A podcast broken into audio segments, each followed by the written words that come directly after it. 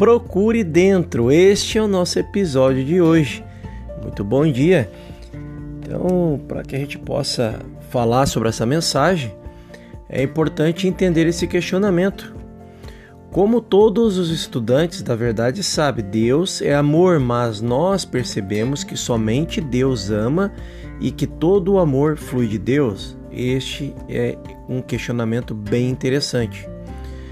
Você e eu somos apenas vias através das quais o amor divino é, de Deus flui, mas em muitos casos nós impedimos e dificultamos o seu fluxo para nós, por causa do uso da pequena e insignificante palavra eu entre aspas.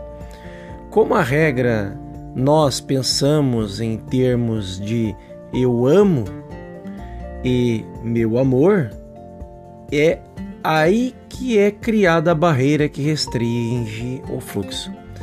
Então, a realização de Deus com o amor é a maior influência de cura no mundo, mas não tem relação alguma com o meu amor ou seu amor.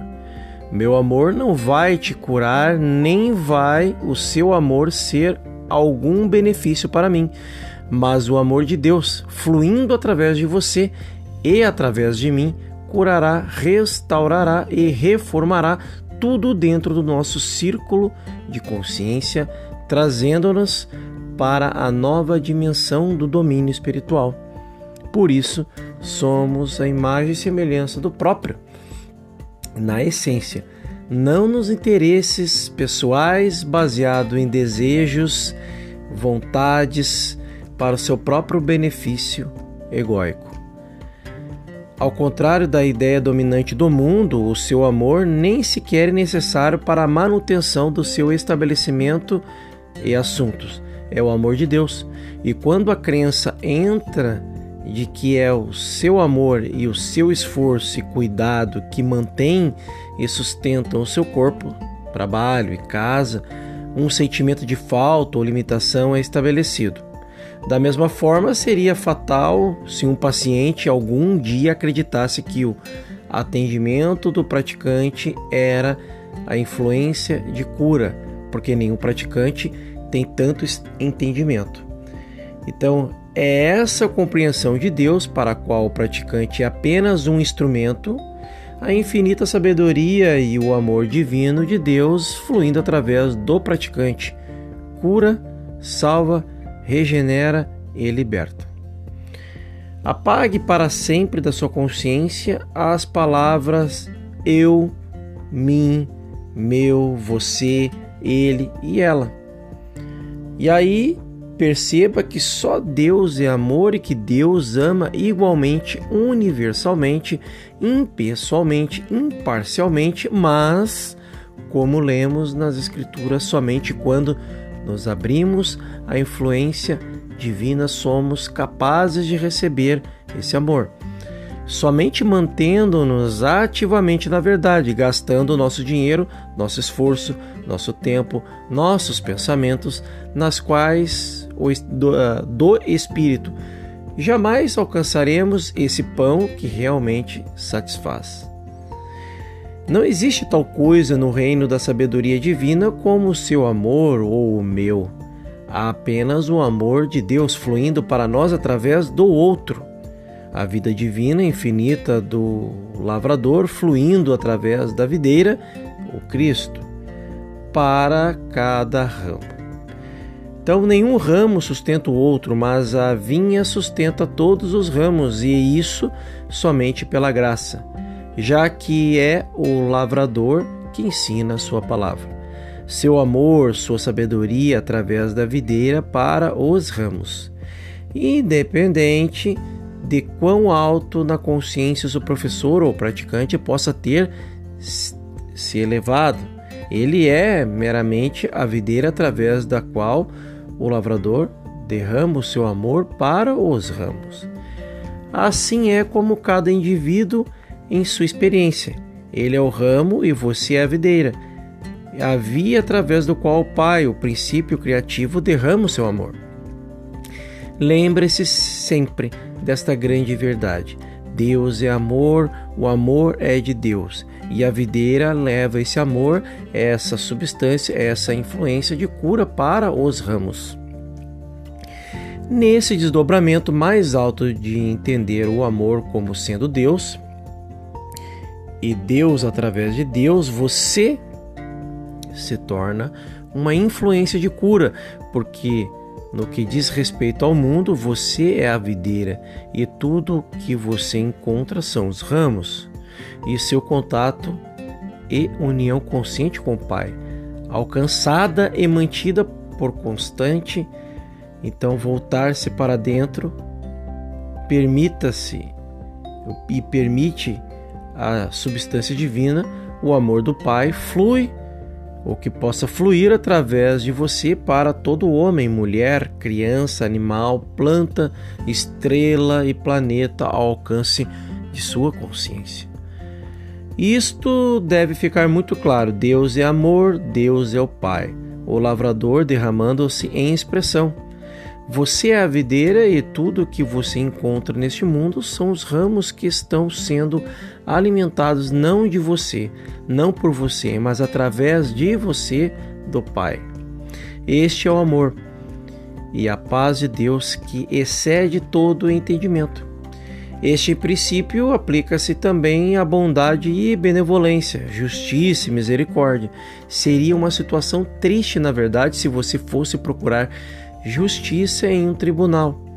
Mas quando você olha para Deus, percebendo que o juízo, o júri, os advogados e as testemunhas são apenas instrumentos através do qual a justiça e ela e a leveza de Deus fluem. A justiça e a leveza serão reveladas.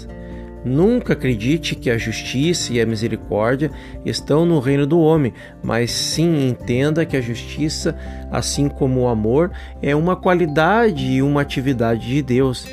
Então, todo indivíduo torna-se um instrumento através da qual a justiça e a misericórdia são produzidas.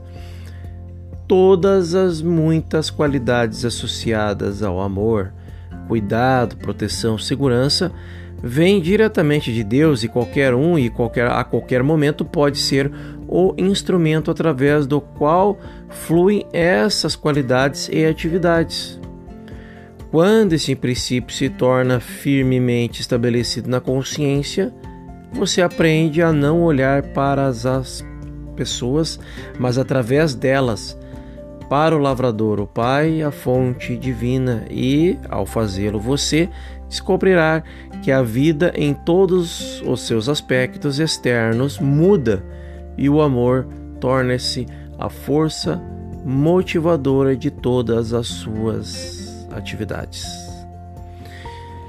Então, procurar o que está dentro vai fazer você externalizar tudo aquilo que pode ser modificado, alterado no lado de fora perceber no outro, ou seja, no seu chefe no trabalho, na sua esposa, no seu marido, nos seus filhos, nos seus amigos, nos seus inimigos, independentemente os locais nos quais eles se encontram, perceber a imagem e semelhança do próprio em todas essas pessoas faz total sentido quando eu me liberto para esse fluxo divino, esse fluxo é, do amor que passa através de mim.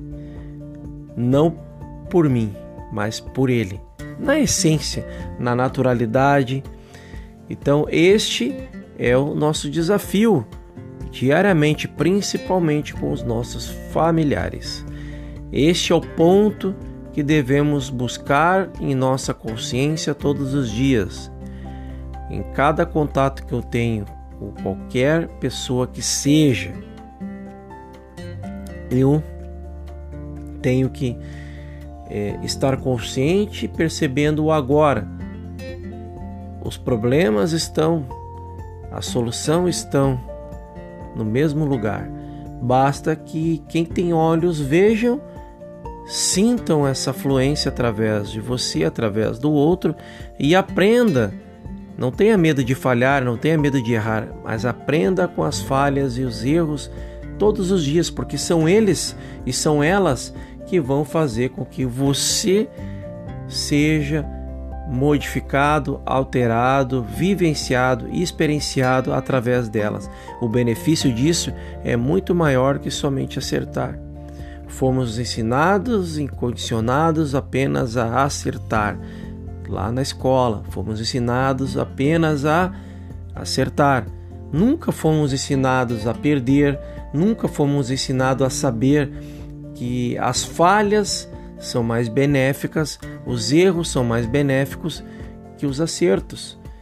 E se todo desafio que se apresenta através de mim, não para mim, está através de mim, é porque algo ali deve ser codificado, deve ser vivenciado, deve ser experienciado para que eu possa passar por essa barreira, para que isso seja a fonte para o próprio desenvolvimento espiritual, individual, consciencial de cada ser humano.